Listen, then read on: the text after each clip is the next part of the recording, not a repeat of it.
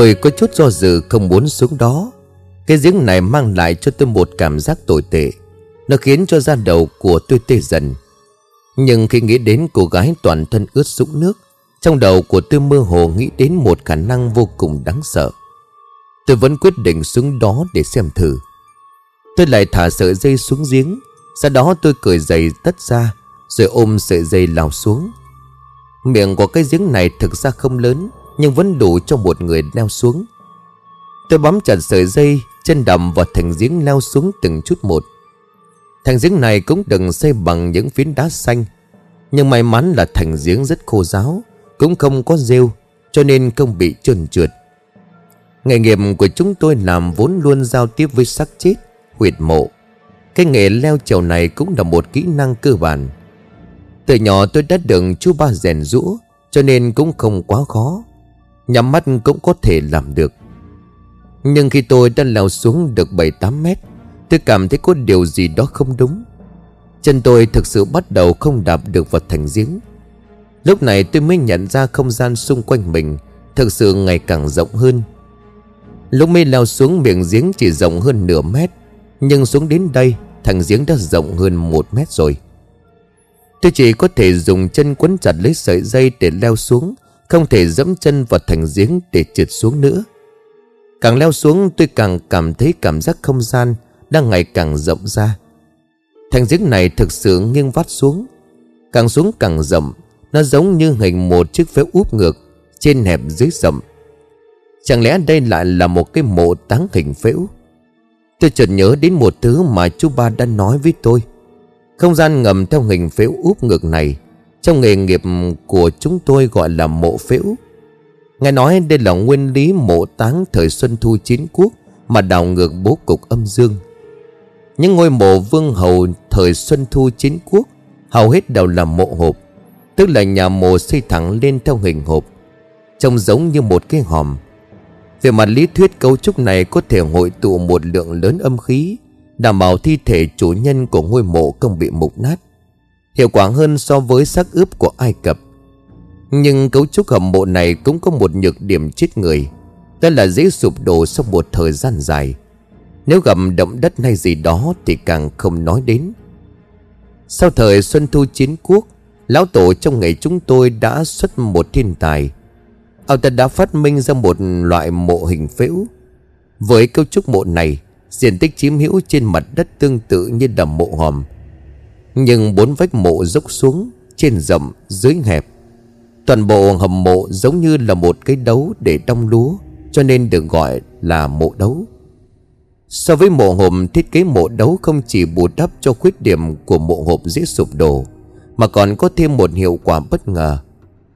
Với cấu trúc đặc biệt với bốn bức tường nghiêng, Nó có thể giúp cho oán khí của người chết nhanh chóng được phân tán.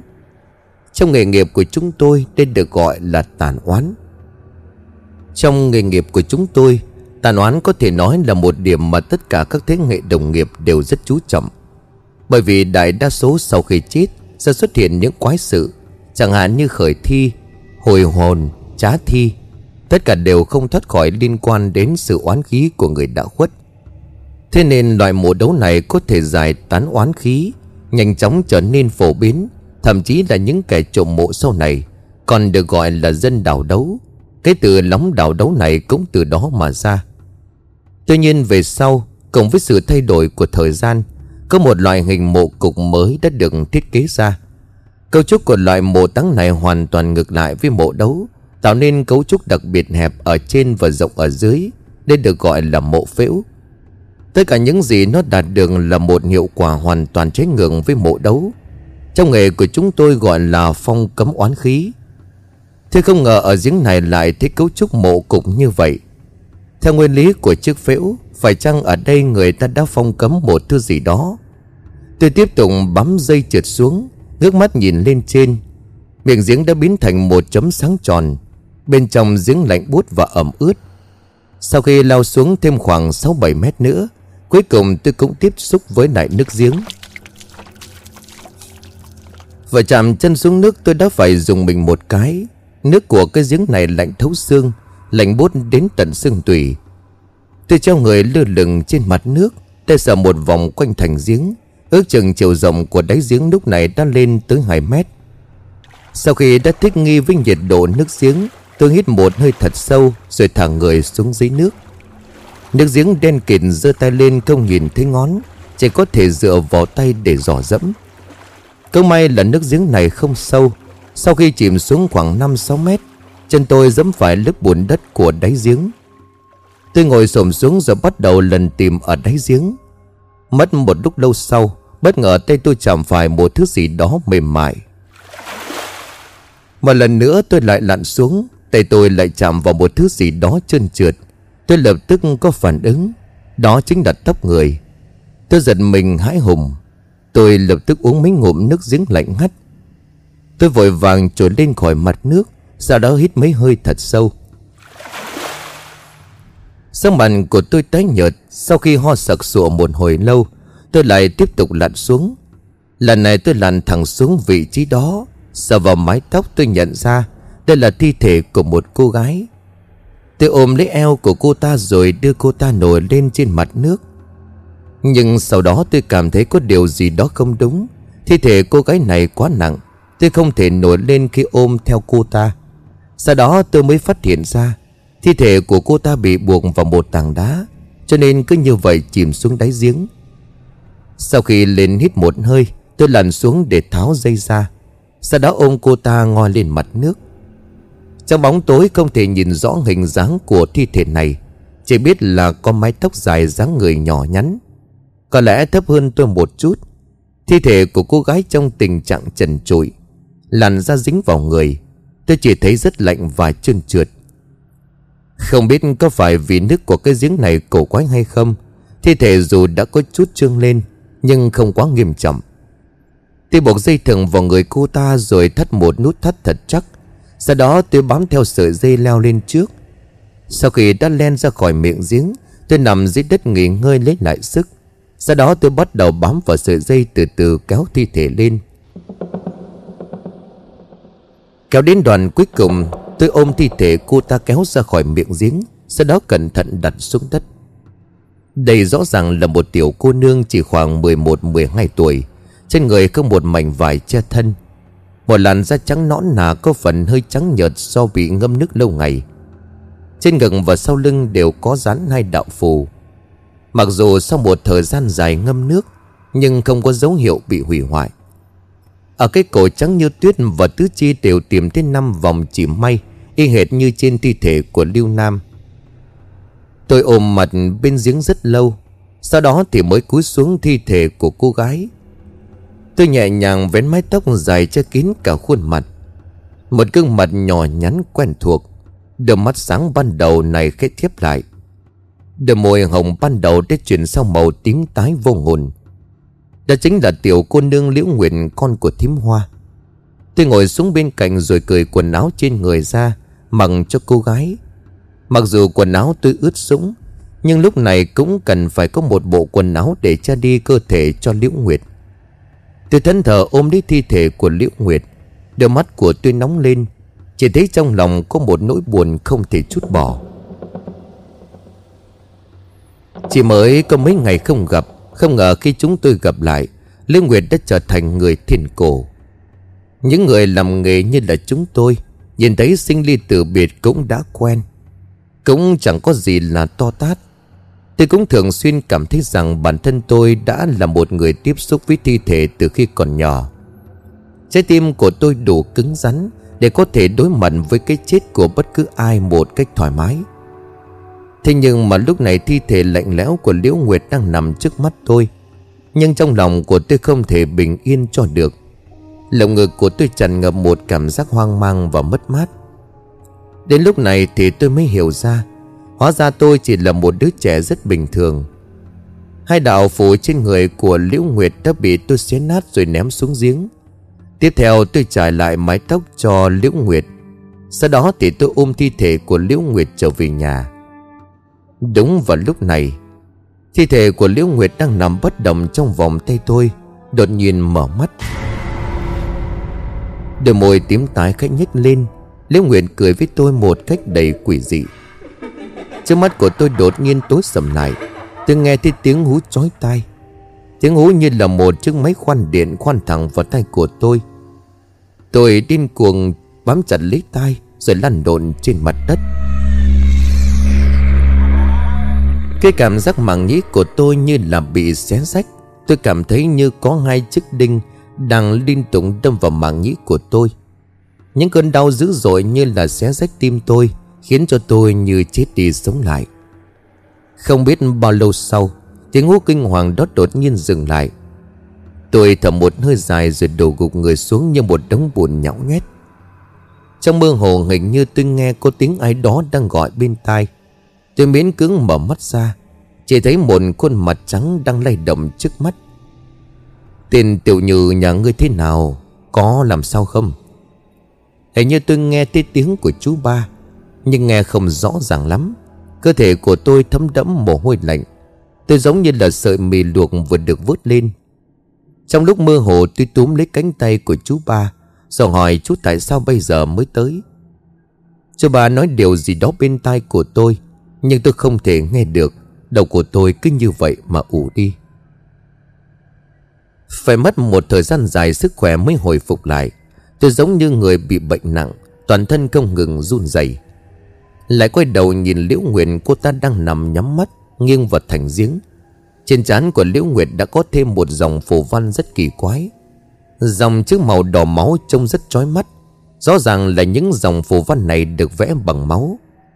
Mà đến lúc này tiếng của chú ba mới dội vào tay của tôi. Suýt nữa thì tiên tiểu từ nhà người đã chết. Ngươi có biết không?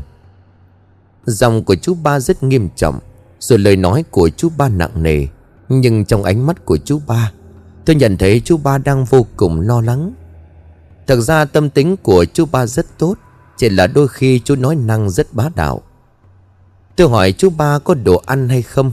Chú ba nói đây không phải là quán ăn Lấy đầu ra những thứ đó? Trong lòng của tôi rất thất vọng.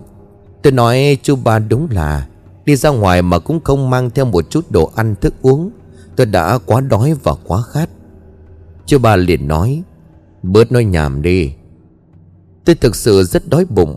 Vừa rồi tôi bị sặc mấy ngụm nước dưới giếng, Vô tình nuốt hết vào trong bụng. Tuy rằng trong nước giếng này có ngâm thi thể của Liễu Nguyệt, Nhưng vẫn còn hơn là chết khát. Tôi nghĩ ngơi một lúc cuối cùng cũng đã phục hồi lại. Chỉ thấy ở ngón trỏ tay phải của chú ba bị rách một vết. Có lẽ đào phủ trên chắn của Liễu Nguyệt là do chú ba đã họa.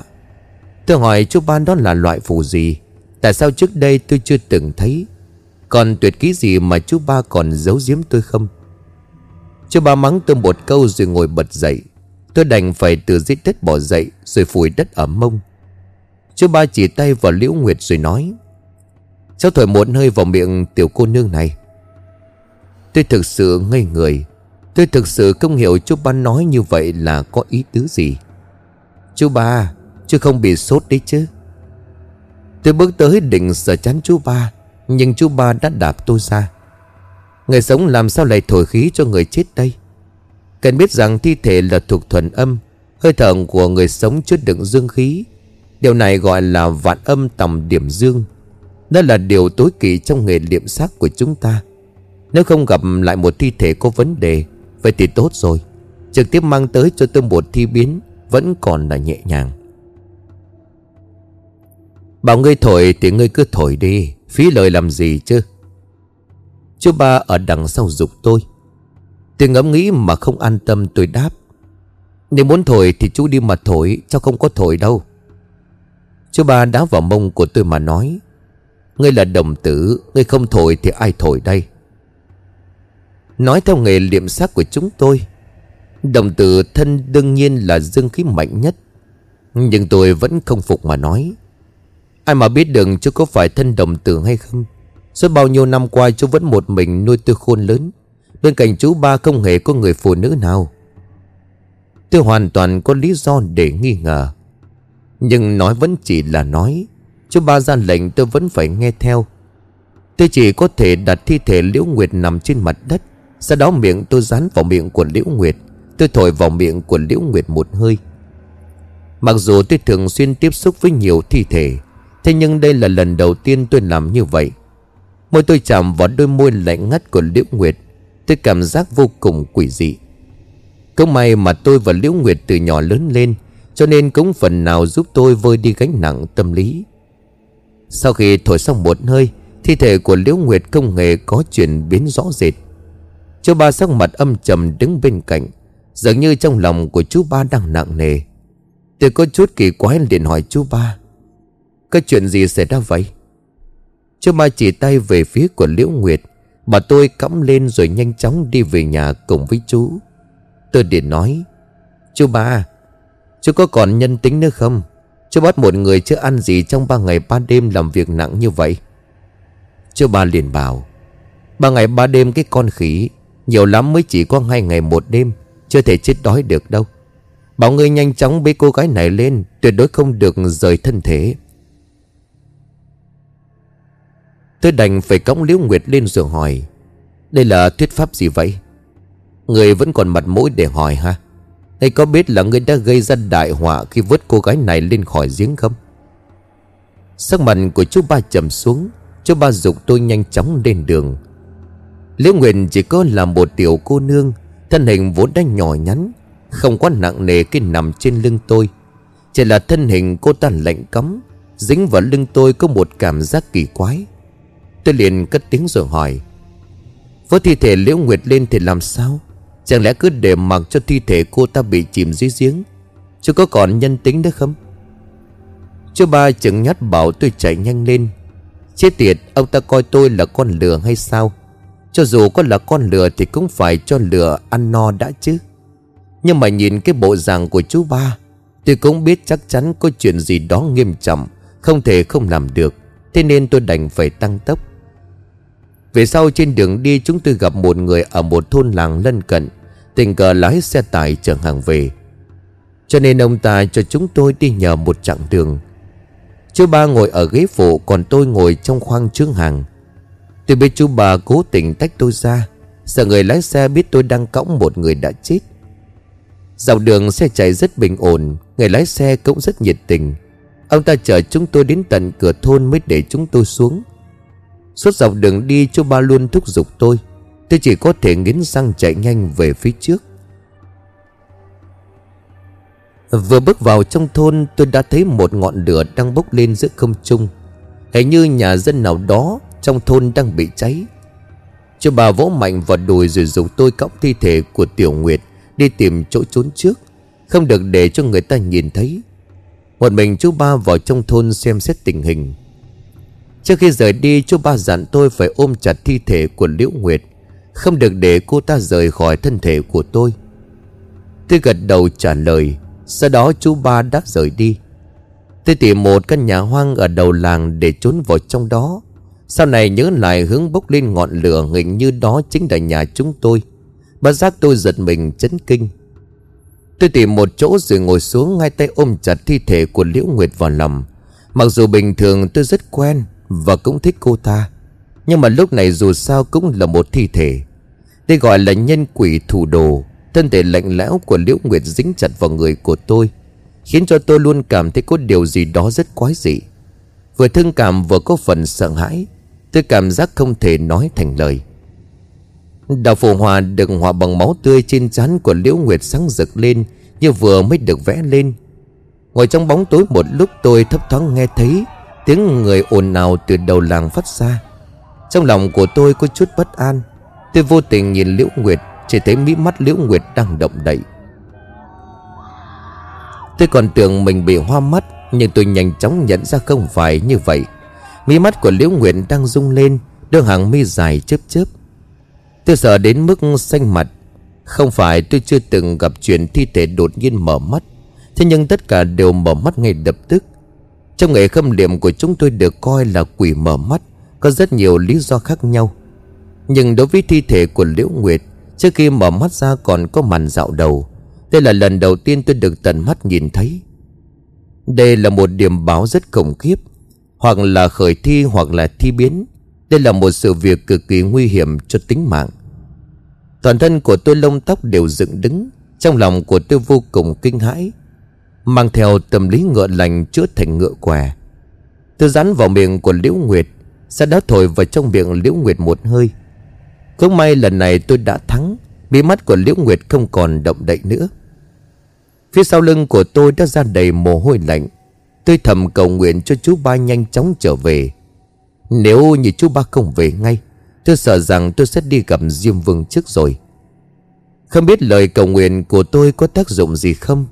Trong lúc tôi đang sống sợ chết giờ, Thì nghe tiếng chú ba gọi từ bên ngoài. Tôi một hơi dài nhẹ nhõm, Sau đó vội ôm thi thể của Liễu Nguyệt ra ngoài.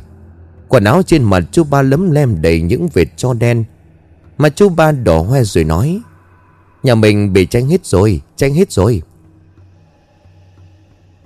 Ngay đến đây tôi vội vàng nói, Trong cặp sách của cháu và ảnh Liễu Nguyệt vẫn còn trong nhà Chú ba cốc vào đầu của tôi một cái đau điếng rồi nói, Bây giờ đã là lúc nào rồi mà vẫn nghĩ đến tấm ảnh kia? Không phải ngươi đang cõng tiểu cô nương đó trên lưng hay sao? Cũng may toàn bộ số tiền dành dụng của gia đình tôi bao nhiêu năm qua Đều được gửi vào trong ngân hàng. Nếu không những ngày tới chắc chú cháu tôi phải đi ăn mày. Tôi hỏi chú ba có chuyện gì xảy ra? Tại sao nhà của chúng ta có thể bốc cháy được? Chú ba chỉ nghiến răng không trả lời. Đồng thời bảo tôi mau cõng theo tiểu cô nương Liễu Nguyệt đi theo chú. Trên đường vừa đi vừa nói chuyện. Còn mẹ nhà nó, Lão tử phải bắt họ lưu kia đền bù mới được. Chú ba chửi một câu rất cay nghiệt. Tôi nghe chú ba nói hóa ra nguyên nhân của vụ cháy này rất quái lạ. Tất cả mọi thứ trong nhà đều bị cháy hết Cố quan tài trong nhà cũng bị cháy thành than. Chỉ là cái thi thể lưu nam trong cố quan tài là không còn nữa. Lão tử đã biết sắp xảy ra chuyện, Thế nhưng không ngờ vẫn chậm một bước. Sắc mặt của chú ba đen nhèm, Chú ba chừng mắt nhìn tôi. Chẳng phải do thằng khốn nào gây ra hay sao? Ai bảo ngươi vứt thi thể của Liễu Nguyệt lên? Ôi, con mẹ nó, Chú ba lại trách tôi nữa rồi. Thì cũng là nạn nhân có phải không? Tài sản trong nhà bị cháy, Trong đó có một nửa là của tôi. Tôi chần chừ một chút rồi nói, Chú ba Vụ cháy này ở nhà mình có liên quan đến Liễu Nam không? Chú ba ừ một tiếng rồi đáp, Không liên quan đến con quỷ nhà đầu này. Vậy thì có liên quan đến ai? Cái tên họ chung đó đúng là tổn âm đức. Chính lão ta đang nghĩ ra cách ghép thân thể của con quỷ nha đầu này Với tiểu quân nương Liễu Nguyệt với nhau. Để con quỷ nha đầu này và tiểu quân nương Liễu Nguyệt trở thành cách nhục nhất thể song sinh. Sau đó lại đem phòng ấn thi thể của tiểu cô nương Liễu Nguyệt xuống giếng hẳn lạnh. Như vậy có thể áp chế được tà khí trên người con quỷ nhà đầu này. Bây giờ người đã vớt thi thể của tiểu cô nương Liễu Nguyệt lên. Con quỷ nhà đầu kia sẽ không thể chấn áp được nữa. Không có khởi thi mới là lạ. Tôi liền băn khoăn. Giếng hẳn lạnh, Không phải nó là mộ cục hình cây phải úp ngược sao? Chú ba chừng mắt nhìn tôi rồi đáp. Đó là một kết cấu của mộ nguyệt. Cái giếng bắt rác này áp dụng nguyên lý mộ táng hình phép úp ngược Để tạo hiệu ứng phòng cấm ở dưới đáy giếng. Ngươi có cảm nhận được điều gì bất thường trong giếng nước này không? Rất lạnh. Vậy là không đúng. Cái giếng này là giếng hẳn lạnh, Không chỉ có khả năng phong cấm oán nghiệt, Mà còn tích tụ âm khí. Thi thể chìm dưới đáy giếng không những công mục nát, Mà còn vĩnh viễn không được siêu sinh. Khi đó chú ba vừa thấy tôi vớt thi thể của tiểu cô nương Liễu Nguyệt lên, Chú ba đã biết sự việc này bị hỏng. Thế nên chú ba liền cắn đầu ngón tay Để họa phù lên trán của Liễu Nguyệt. Mặc dù tôi có chút nghi ngờ về vai trò của đạo huyết phù này, nhưng sự thật là nó đã cứu mạng tôi. Sau đó chú ba bảo tôi thổi dương khí vào miệng của Liễu Nguyệt, Đồng thời bắt tôi phải ôm sát thi thể của Liễu Nguyệt. Mục đích là muốn mượn đồng tử thân của tôi Để chân áp ẩm khí. Nếu nói như vậy, Con quỷ nha đầu Lưu Nam đã bỏ trốn. Tôi vẫn có chút không tin. Tôi không sao có thể tưởng tượng được. Một thi thể nằm rất lâu trong quan tài Mà có thể sống lại và bỏ chạy. Làm việc trong nghề này của chúng tôi, Mặc dù ở nông thôn cũng được tiếp xúc nhiều thi thể, Chẳng hạn như những thi thể vừa chết. Nếu trong miệng vẫn còn ngậm một hơi thở Giờ tí nửa đêm nếu tiếp xúc với mèo đen, Có thể sẽ gây ra trá thi. Nhưng tất cả đều đề cập đến trường hợp Những người vừa mới chết. Trong cơ thể vẫn còn một chút dương khí chưa thở ra hít được, Mới có khả năng xảy ra trá thi. Nhưng như trường hợp của Lưu Nam thì tôi chưa từng thấy qua. Chú bà nói, Đừng có phí lời, Chúng ta phải đi nhanh lên.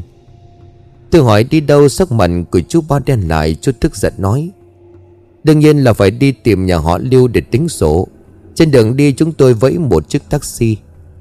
Lúc này đã là nửa đêm, Người lái xe cũng không nhận ra tôi đang cõng theo một thi thể. Khi chúng tôi đến nhà ở của Lưu Lưu Tử An đã nhờ chúng tôi ở ngoài cửa. Vừa nhìn thấy chúng tôi, hắn ta bạt mạng vẫy chúng tôi. Lưu Tử An đã nhận ra làm nội gián ở nhà họ Lưu cho chúng tôi. Nhìn thấy thi thể của Liễu Nguyệt nở phía sau lưng của tôi Lưu Tử An xứng người lại. Nhưng chú ba liên tục thúc giục, Hắn ta cũng không dám hỏi thêm. Hắn ta vội vàng dẫn chúng tôi vào bằng lối cửa sau. Nhà của họ Lưu này xứng đáng là một gia đình lớn trong khu vực của chúng tôi. Không biết ngôi nhà này rộng gấp bao nhiêu lần nhà của chúng tôi đây? Người hỏi chung có ở đây không? Chú ba hỏi. Lưu Tử An gật đầu. Có. Ông ta vừa mới nói chuyện với bà nội tôi ở sảnh trước. Chú ba ừ một tiếng, Vậy là tốt rồi. Vừa vặn chúng ta đang tìm họ để tính sổ. Liêu tự an giật mình. Tam não ra, Tính sổ cái gì vậy? Chú ba đen mặt rồi đáp, Tính sổ nhà của ta. Liêu tự an hiếu kỳ rồi hỏi, Nhà của ta bị làm sao? Có liên quan gì đến nhà tôi đâu? Tôi không khách sáo chêm vào một câu. Nhà chúng tôi bị cô em họ quỷ của anh đốt cháy. Anh nói có liên quan hay không? Nghe tôi nói như vậy Lưu Tử An giật mình hắn ta run rẩy. Cậu, cậu nói em họ tôi. Tôi có nghe nhầm không hả? Tôi không thèm nói nhiều với anh ta. Suốt dọc đường tôi phải cõng Liễu Nguyệt. Tôi thực sự đã kiệt sức. Tôi hỏi Lưu Tử An Nhà bếp của bọn họ ở đâu? Lưu Tử An tái mặt run rẩy hỏi tôi Cậu muốn làm gì trong bếp? Tôi liền trợn mắt rồi nói. Tôi sắp chết đói rồi, Mau lấy cho tôi ít thức ăn. Lúc đó Lưu Tử An mới ả đi một tiếng. Hắn ta lau mồ hôi trên trán Rồi đích nhìn chú ba của tôi có ý dò hỏi. Chú ba nói, Để lấy ít bánh bao hay thứ gì đó, Vừa đi vừa ăn. Thấy chú ba đã đồng ý, Lưu Tử An quay lại dẫn chúng tôi đi theo một hướng khác. Vào trong bếp tôi uống một bát nước canh to. Lại lấy thêm một cái bánh bao vừa đi vừa ăn. Bánh bao đã ngồi ăn có chút hơi cứng, Nhưng với tôi lúc này cũng đã là sơn hào hải vị. Lưu Tử An hỏi tôi đang cống ai, Có muốn hắn ta cống hộ không? Tôi nói đây chính là em họ của ngươi. Hắn ta sợ đến mức suýt nữa Thì ngã cắm đầu xuống đất. Hắn ta đang định quay đầu bỏ chạy Thì chú ba tôi lôi lại. Cho bà mắng tôi một câu. Đừng nói linh tinh làm cho người ta sợ. Tôi đang gặm bánh bao nên không thèm quan tâm đến chú ba. Thì nói rằng hiện tại tôi đang cõng Liễu Nguyệt, Nhưng trên thân thể của Liễu Nguyệt cũng có một phần thân thể của con quỷ nha đầu Liêu Nam. Nói là em họ của hắn ta cũng không có gì là sai. Sau vụ này Lưu Tử An không dám hỏi lại tôi Đang không ai nữa. Hắn ta lại đi trước dẫn đường. Rất nhanh chúng tôi đã đến được gian nhà chính của họ Lưu Không cảnh nơi đây vô cùng nhộn nhịp. Bên trong phòng đang sáng đèn trong phòng có rất đông người đang ngồi ăn cỗ. Khốn kiếp Tôi đã bị giày vò đến mức suýt nữa thì mất mạng. Vậy mà đám người họ lưu này lại ngồi đây để bày tiệc ăn mừng. Ngay khi tôi nhìn thấy cảnh tượng này tôi đã tức giận vô cùng. Tiểu An, con đi đâu vậy? Mấy người này? Một người phụ nữ trung niên ngoài 40 nước da trắng trẻo Trông khá đàng hoàng từ trong nhà bước ra. Vốn dĩ bà ta định bảo Lưu Tử An mau vào trong nhà. Nhưng khi nhìn thấy chúng tôi bà ta đã vội vàng lên tiếng hỏi, Mẹ, Đây là mấy người bạn của con? Lưu Tử An chạy đến chỗ người phụ nữ trung niên đó. Hóa ra người phụ nữ này chính là mẹ của Lưu Tử An. Bà ta vỗ vai Lưu Tử An rồi ôn tồn nói, Con mời bạn tới đây sao không sớm nói trước. Nói xong, bà ta bước tới chào chúng tôi. Sau đó tươi cười mời chúng tôi vào trong nhà. Chú ba gật đầu với bà ta rồi ngẩng cao đầu bước vào bên trong. Bộ dạng của chú ba lúc này trông cũng rất có khí thế. Mặc dù đây là lần đầu tiên đến nhà người giàu, Tôi vẫn có chút ức chế. Nghe đến việc nhà tôi bị đốt cháy vì đám khốn họ lưu này Rồi tức giận mà không có chỗ chút giận. Tôi bắt trước theo chú ba ngẩng đầu ưỡn ngực bước vào. Chỉ có điều tôi đang cõng theo thi thể của Liễu Nguyệt sau lưng Thật sự không thể thẳng lưng lên được.